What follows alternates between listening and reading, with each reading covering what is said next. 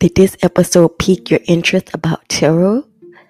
Learn about the top 3 divination cards that most tarot readers use: Tarot, Oracle, and Lenormand. Decipher between the 3, how they are used, their history, and more. Visit the link in the show notes to learn more about tarot and divination and how it can help you.